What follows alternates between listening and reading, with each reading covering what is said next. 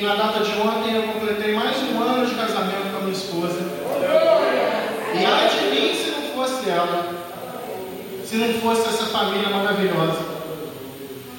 E a segunda é, todo mundo sabe e ciente da minha batalha, o meu olho direito. E nessa noite eu vou te falar, desceu o fogo do céu e curou o meu olho. Aleluia. Abrimos nossas Bíblias no livro de Lucas, no capítulo de número vinte e quatro, no verso treze. Aleluia. Lucas, capítulo de número vinte e quatro, verso treze. É uma passagem bem conhecida da igreja, que é os dois discípulos no caminho de Emaús. Quem encontrou, diga amém. E eis que no mesmo dia iam dois deles para uma aldeia que distava de Jerusalém sessenta estádios, cujo nome era Maús, e iam falando entre si de tudo aquilo que havia sucedido. E aconteceu que, indo elas falando entre si e fazendo perguntas um ao outro, o mesmo Jesus se aproximou e ia com eles, mas os olhos deles estavam como que fechados, para que não o conhecessem. Podeis assentar, dando glória a Deus. Irmãos, eu vou pedir perdão por algum nervosismo meu, porque meu coração está tão alegre de estar aqui hoje. Eu estava tão ansioso, e na hora que a gente chega aqui na frente, o Espírito Santo começa a acalmar o nosso coração, e eu creio que o Espírito Santo seja a minha boca, porque o Sidney mesmo não tem nada para falar. Amém?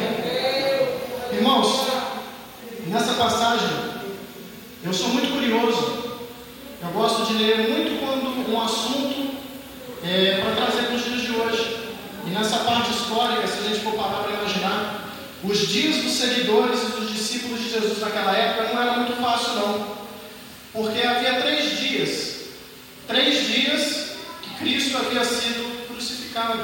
Naquela semana Cristo havia sido preso, açoitado, humilhado, morto. Imagina o sábado do pessoal, dos discípulos, vendo que o Messias estava morto. Mas o que eu quero dizer para você, que era o líder mais controverso da história, pois o povo judeu esperava um Moisés, um que enfrentasse Faraó, no caso ali o Império Romano, e tirasse todo o peso e jugo do povo judeu. Porém Cristo veio diferente, ele veio libertar com amor. Ele te liberta com amor. E sabe o que é mais interessante? Você sabe o significado da palavra Maús? A palavra Maús tem dois significados. Um é riacho quente e o segundo é lugar de conselho. Se eu pudesse pôr um tema na pregação de hoje, eu ia colocar: Deus tem um conselho para você hoje. Aleluia. Aleluia. Voltando à parte histórica, os discípulos, que na Bíblia vai identificar um como Cleopas, ele e seu e outro discípulo, que foram testemunhas dos milagres de Cristo, viram, viram Deus curar, viram Cristo fazer o coxo andar, viram Cristo fazer cegos ver, mas quando viram Cristo morto naquele domingo, eles começaram a fazer o que mais nós fazemos quando a prova aperta, que é: volta para onde você estava. Só que o G P S de Deus é diferente do nosso. Porque quando nós passamos por uma prova, muitas das vezes nós não perguntamos a Deus, viramos as costas e tentamos resolver a nossa maneira. Da mesma forma que aqueles dois discípulos fizeram. Só que no lugar deles voltarem, Cristo interviu no G P S deles. Cristo interviu no G P S deles, porque eu vou te falar uma coisa nessa noite. Você pode estar saindo de Jerusalém, pode estar indo para o seu Maús, mas é ali que Cristo vai te aconselhar. Aleluia. Eles não reconheceram Jesus. Está no verso dezesseis. Principalmente quando nós entramos numa prova muito grande, nós não conseguimos ver Jesus. Vou explicar por quê. entrando na minha aprovação, porque quando eu entrei numa batalha de doença, eu comecei a ver o meu problema deste tamanho e comecei a parar de perguntar a Cristo o que eu ia fazer. Mas é da carne isso. Somos fracos, temos medo. Aquelas pessoas que crucificaram Cristo, os discípulos perdão, que estavam na crucificação de Cristo, temeram, porque aquele Messias já morto. Tiveram medo. Mas, quando Cristo te chama para o seu lugar de conselho, você pode ter certeza que vai mudar o papo. Eu vou entrar aqui numa parte do meu testemunho. Quem cansou de me ver alguns cultos há um tempo atrás, de óculos escuros ali atrás, não faz ideia do que eu passei para hoje estar aqui glorificando o nome de Deus. Irmãos, era dezembro, novembro de dois mil e dezoito, eu vou lembrar porque Deus ainda avisou. Eu estava no mesmo culto aqui de libertação dos irmãos que estão. Deus levantou o irmão Moisés, o evangelista Moisés, chegou em mim e falou assim: Sidney, Deus está me mostrando uma coisa, só que eu não consigo nem te explicar, mas Ele vai fazer uma coisa na sua vida. Mais engraçado que não demorou nem dois meses. Uhum. Muitas das vezes nós entramos no deserto e Cristo nos chama para o nosso lugar de conselho, porque nós estamos tão acostumados a tropeçar nas mesmas pedras. O que, que eu quero dizer? Lutamos contra várias potestades. Tropeçamos tanto nas mesmas pedras que nós pegamos as pedras, colocamos no bolso e começamos de tão acostumado que você está. E eu cheguei a um ponto que eu já estava meio frio, não pedia mais a instrução a Deus, estava na igreja, mas eu estava, estava tomando as decisões por minha conta. Só que mais uma vez, eu estava saindo de Jerusalém, indo para o meu Emaús, e o G P S de Deus não coincidiu, porque Cristo foi lá para me resgatar. Só que o meu deserto não foi muito fácil, não. E eu vou te explicar que também durante o seu deserto, Cristo está o tempo todo ao seu lado. Irmãos, chegou janeiro de dois mil e dezenove. Eu sou muito detalhista para falar. É um defeito ou qualidade, né? Sou muito detalhista para falar. Janeiro de dois mil e dezenove, trinta de janeiro de dois mil e dezenove, eu comecei a ter uma vermelhidão no meu olho direito. Falei com a, com a Delba, falei assim: Delba, está esquisito, isso aqui não está normal. Passado eu falei, eu moro no Brasil, né, como a gente mais faz, e aquilo não passava. Por muita luta, procurei um oftalmologista em três anos.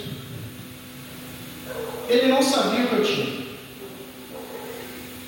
Quero dizer que às vezes você está num problema e busca o tratamento errado.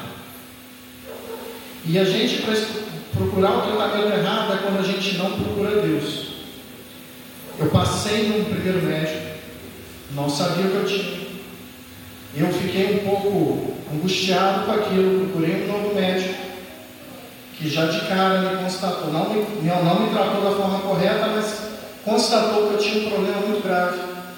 E me mandou para fazer tratamento no banco de óleo de Sorocaba, a exatos quinhentos e trinta e quatro quilômetros de Três Rios. Irmãos, da noite para o dia, a minha visão acabou. Cego. Vocês sabem o que é sentir dor vinte e quatro horas por dia sem parar? Dor. E eu cego, tanto espiritualmente como fisicamente. Eu virava para Deus as minhas orações e falava por quê? Eu virava para Deus as minhas orações e falava: Jesus, sou filho de Davi, tem compaixão de mim que eu não estou aguentando. E ali ainda só era o início. O início do meu problema começou ali. Porque tudo, quando Deus tem um propósito, existem processos. Às vezes você está passando uma prova no seu casamento, no seu trabalho. Você pode ter certeza que Cristo está do seu lado o tempo todo. Só que vai ter um processo. Até para você ter cura, você precisa de um processo. Não é da noite para o dia. E você vai entender o porquê comigo. Comecei o tratamento. Aí já vamos pular para julho de dois mil e dezenove. Cheguei em Sorocaba e eu fui diagnosticado com uma doença que é um palavrão.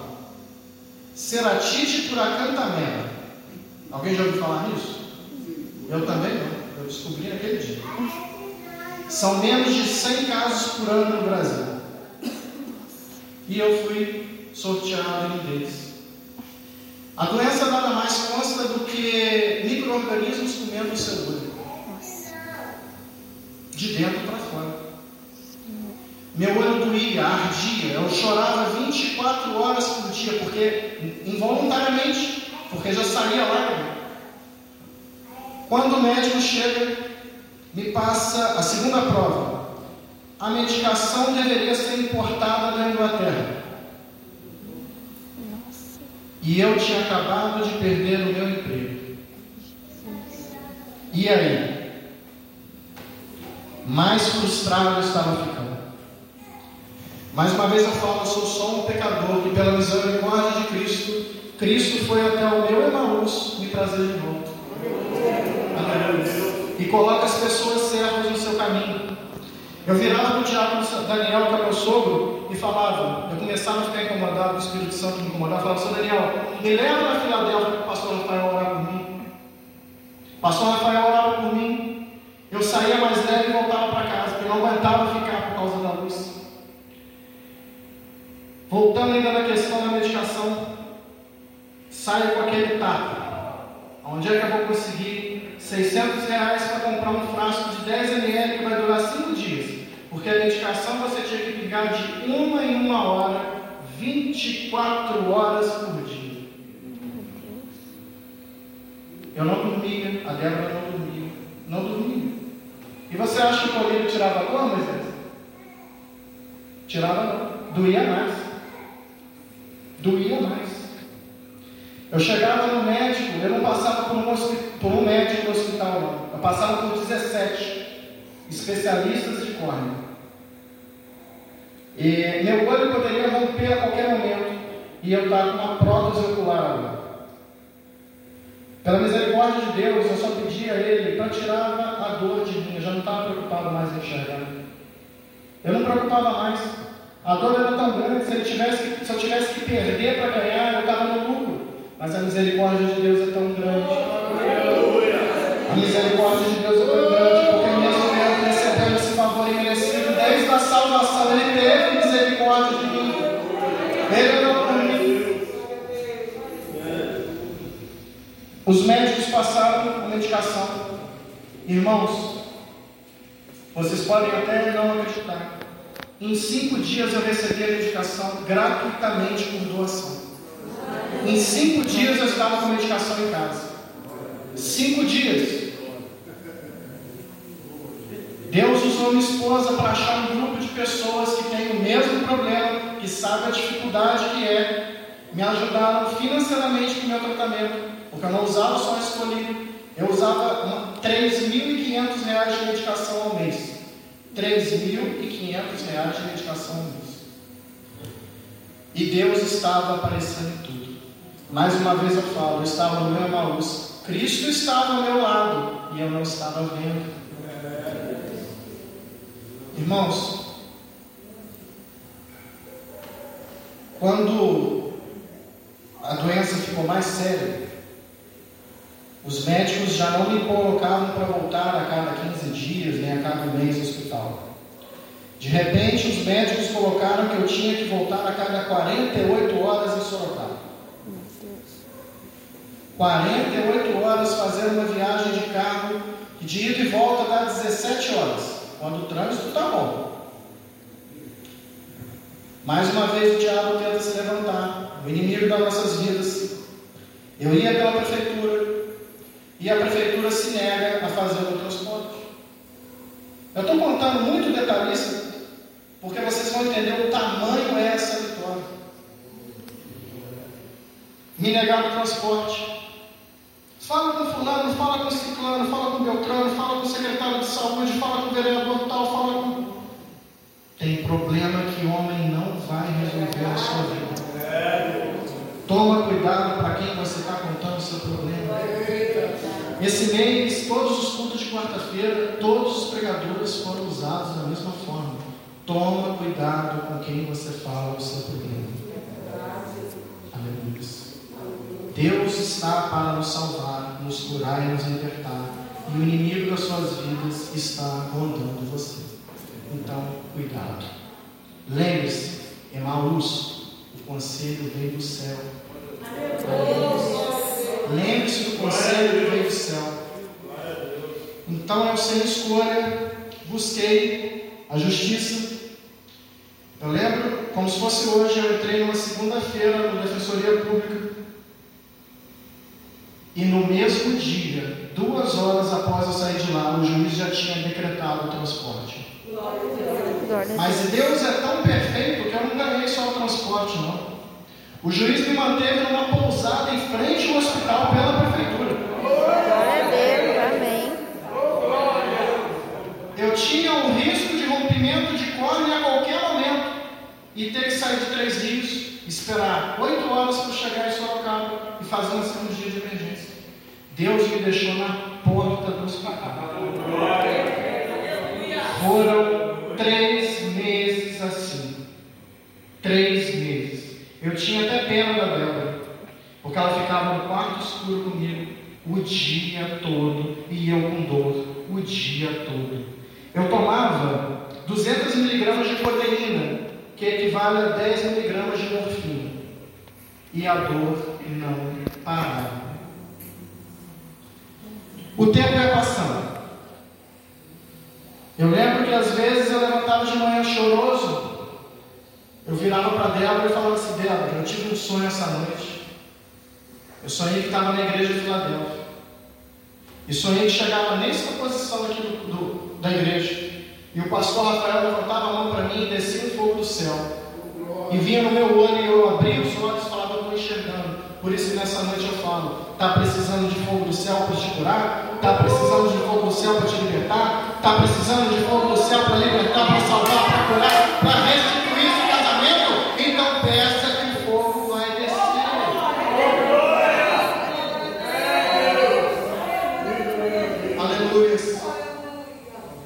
Irmãos, eu estou aqui, tudo é resumido, porque se eu for contar tudo, eu acho que eu vou pegar, eu vou pegar o culto todo, os irmãos não vão me aguentar. Mas enfim, o tempo ia passando, e a cada quarenta e oito horas, hospital, médico, médico, médico, médico. Lá meu olho era raspado. Lá meu, é porque hoje nós não temos a imagem, que eu ia pedir autorização ao pastor para pôr a imagem, quando eu tiver essa oportunidade. Para hoje falar assim: olha ali e olha aqui o que Deus fez. O tempo ia passando. Eu cheguei ao ponto de, quando fechava os olhos, passava a mão nesse olho, ele estava mole. Eu cheguei a esse ponto, mole. Os médicos, quando eu ficava lacrimejando, ele falava assim: não, Sidney, não aperta não, pelo amor de Deus. E um belo dia eu tive que fazer um exame no centro de São Paulo. Saí de Sorocaba, fui a São Paulo. Fiz um exame que chama microscopia confocal. E meu olho estava totalmente tomado pela Acanthamoeba. O caso era tão grave que, quando eu cheguei na clínica em São Paulo, ele já sabia do meu caso lá do Moisés. Vocês já, sabe, já viram isso? Não é Três Rios, é São Paulo. Ele já sabia da gravidade do meu caso. Quando eu cheguei no outro dia de manhã, no hospital, sete e quinze da manhã, o médico já sabia o resultado do meu resultado, do exame, sem eu apresentar. E falou: Sidney, hoje você vai para o transplante a quente. Transplante a quente é aquele que a gente faz quando a doença está ativa, o que não era o melhor, porque o nível de rejeição da córnea é muito alto e a Acanthamoeba já estava perfurando a parte de cima do meu olho. Entrei no centro cirúrgico às onze horas da noite do dia oito de novembro de dois mil e dezenove. Não foi brincadeira, mas é assim. Mas ali eu já estava sentindo que Cristo já tinha tomado a frente, porque Deus permitiu o deserto. Deus permitiu a minha cegueira física e espiritual, mas Ele cuidou de mim o tempo todo. Irmãos, quando você está no problema, é o que eu falei, eu estava vendo um problema maior do que eu, mas Cristo foi chegando próximo a mim no meu Emaús e me dando conselho. Eu vou fazer um movimento na sua vida, e o conselho que Ele me deu, e eu dou para você essa noite é: volte ao primeiro amor.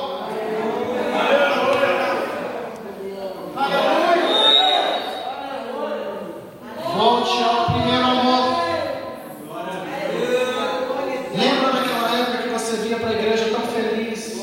Você não se preocupava com quem sentava do seu lado. Você não se preocupava com quem ia te dar paz do Senhor ou não. Você só queria sentir a presença do Espírito Santo batendo no seu coração. Lembra que seu primeiro amor era o que Deus falava comigo. Se esquece, primeiro amor, primeiro amor. Fui tirando as pedras dos meus bolsos, as minhas pedras de tropeço. E voltei ao meu primeiro amor. Aleluia. Mas voltando ainda ao caso, operei no dia oito de novembro de dois mil e dezenove. Minha cirurgia, que era para demorar uma hora, demorou duas horas e meia. Saí de madrugada do hospital andando. E cinco dias depois da cirurgia, eu estava aqui, nessa igreja, dando um culto de ação de graças, glorificando, porque ali o primeiro processo da minha cura estava passando. Sabe quando a doença é física, mas a cura ela não. Dói, dói. Não é brincadeira não. Às vezes Cristo ele não faz como o profeta Jeremias, que pega o vaso e quebra. Às vezes ele só dá mais aquecida para fazer uns moldes. E quando ele dá esse molde na gente dói. Mas hoje eu olho para trás e falo: foi difícil, foi, mas foi para a glória de Jesus Cristo. Foi difícil, foi, mas valeu a pena. Se eu soubesse que hoje eu estaria aqui naquele tempo, eu ia já ajoelhado dando graças a Deus. Mas infelizmente, como eu falei, no momento da dificuldade, é difícil nós abrirmos os olhos. Cinco dias depois da cirurgia, eu estava aqui, dando culto e ação de graças, porque Cristo até ali tinha feito o primeiro processo da minha cura. Continuei o tratamento, continuei seguindo aqui, vindo à igreja, veio a pandemia, mas ainda sem enxergar. Tinha feito transplante, apesar que dois dias após o meu transplante, porque quando você faz transplante é uma coisa estranha, que parece que você está olhando dentro de um buraco de fechadura a sua visão. E, e para quem não tinha visão nenhuma, eu via assim meus dedos longe, mas pela honra e glória de Jesus eu já estava vendo muito mais do que eu já estava vendo antes. Para a honra e glória de Jesus, mesmo se eu tivesse que perder um olho, irmãos, eu já ia ver mais. Porque eu ia perder para ganhar. Porque não era só meu olho físico, eram meus olhos espirituais. Aleluia. Irmãos, a vida espiritual da gente é uma coisa muito complexa e deve ser exercitada. Senão, quando chega o problema, nós fazemos igual os discípulos de Maús, ó. Sai fora. Eu demorei, eu aprendi da pior maneira. Mas eu aprendi. Veio a pandemia, eu ainda fiquei com duas sequelas, que foi glaucoma e catarata. A medicação era tão forte que ela danifica mais o olho do que melhora. Eu fiz o transplante foi justamente para o olho não romper. Então foi passada a pandemia, né? Ficou dificultoso, né, as idas ao hospital. E hoje eu estou aqui, dia quatorze de julho de dois mil e vinte e um, para te dizer que no último dia, vinte e seis de abril, eu fiz a cirurgia de catarata. E eu chego no hospital hoje, os médicos falam assim comigo, porque eu, fiquei, eu fiz amizade com os médicos, né? Eu ia trabalhar no hospital, eu ia estar quarenta e oito horas. E os médicos falam: Sidney, o que, que Deus fez, hein? Oh, meu Deus! O médico chega e me fala: olha, Senhor, só Deus. Nessa noite eu falo para você: Deus pode. Glória a Deus.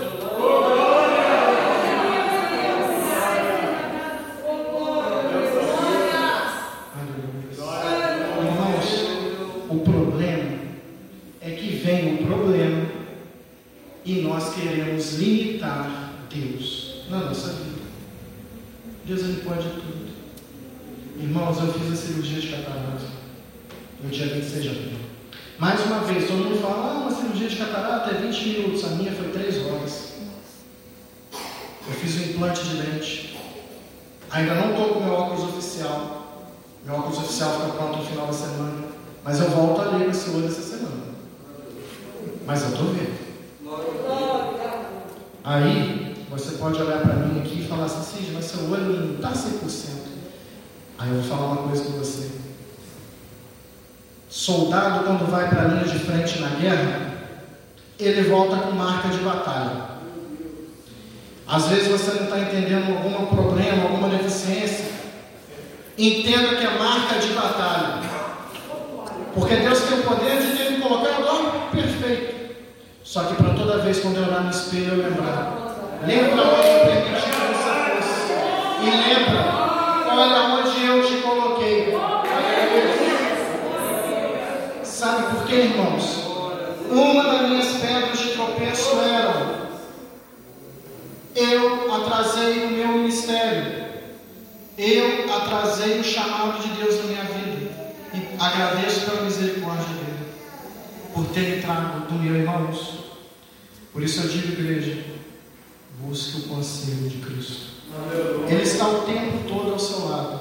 Você vai passar por um processo. Você vai passar por um deserto. Eu posso passar até por outro deserto, mas eu sei que no meio do deserto, assim como diz o profeta Isaías no capítulo seis, que vai vir a chuva serôdia no meu deserto e vai florescer a bênção.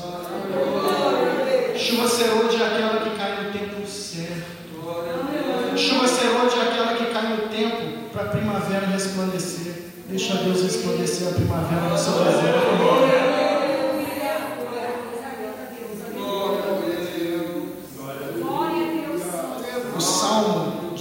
Nos fala que o Senhor é a minha rocha. Ele é a rocha que vai atrás de você. Ele é o leão da tribo de Judá que vai atrás de você. E mais uma vez eu te falo, volte ao primeiro amor. Sabe por quê? O tempo é chegado e ele está voltando. Voltando ainda para a questão histórica da Bíblia, como nós abrimos. A Bíblia fala que os discípulos falavam entre si das maravilhas de Cristo e estavam sem esperança. Assim como um dia eu também fiquei sem esperança, mesmo estando dentro da igreja. Eu sou humano. Às vezes, quando passamos por problemas, achamos que Deus nos abandonou. Isso é com todos nós. Só que, quando você observar, Ele vai estar conversando com você. Ele vai estar te guiando no meio desse deserto. Irmãos, Cristo, quando se revela, revela aos discípulos naquele momento da mesma forma que Ele se revela a você. Quando eles estão chegando próximo a Emaús, e já era noite, e eles chegam em sua casa, e Cristo faz que vai para outro lugar, e eles falam assim, fica conosco, Senhor, já se faz tarde. Ele entra e se revela como Cristo. Nessa noite não é diferente. Ele está aqui batendo na portinha do seu coração. Abra a porta e diga, fica comigo, Senhor, porque já se faz tarde. Irmãos, eu só tenho que agradecer a Deus. Eu cheguei num ponto que se eu pudesse, era só culto de ação de graça. Só culto de ação de graça. Eu não preciso de mais nada. Porque quando Deus me colocou de andar assim, para andar assim, mudou tudo. Mais uma vez, Cristo, mais uma vez, Deus, não deixe a ansiedade e a incredulidade atingir o seu coração. Nós sabemos que no mundo tereis aflições, mas lembre-se daquele que venceu o mundo. Você lembra que no Éden, quando Cristo criou Adão com todo carinho no barro, foi a mesma coisa no ventre da sua mãe. Foi com todo o carinho que Ele te criou. E é com carinho que Ele te aconselha. E é com carinho que Ele te exorta. E é com carinho que Ele te abençoa. E é com carinho que Ele te livra. E é com carinho que Ele enche tudo. Porque naquela época, Cristo havia morrido, mas ele estava ressuscitando. Deixa ele ressuscitar no seu coração. Irmãos, e para concluir, nós pensamos muito quando a dificuldade vem, como eu falei. Nós migramos, pensamos, imaginamos, colocamos um problema tão grande. Mas nessa noite eu vou te lembrar mais uma vez: Cristo é maior. Cristo vai te resgatar. Tinha um hino tão antigo que a gente escutava aqui na igreja, a gente já quase não escuta mais, que era o "Eu quero voltar ao primeiro amor". Eu vou finalizar deixando a igreja louvando. Eu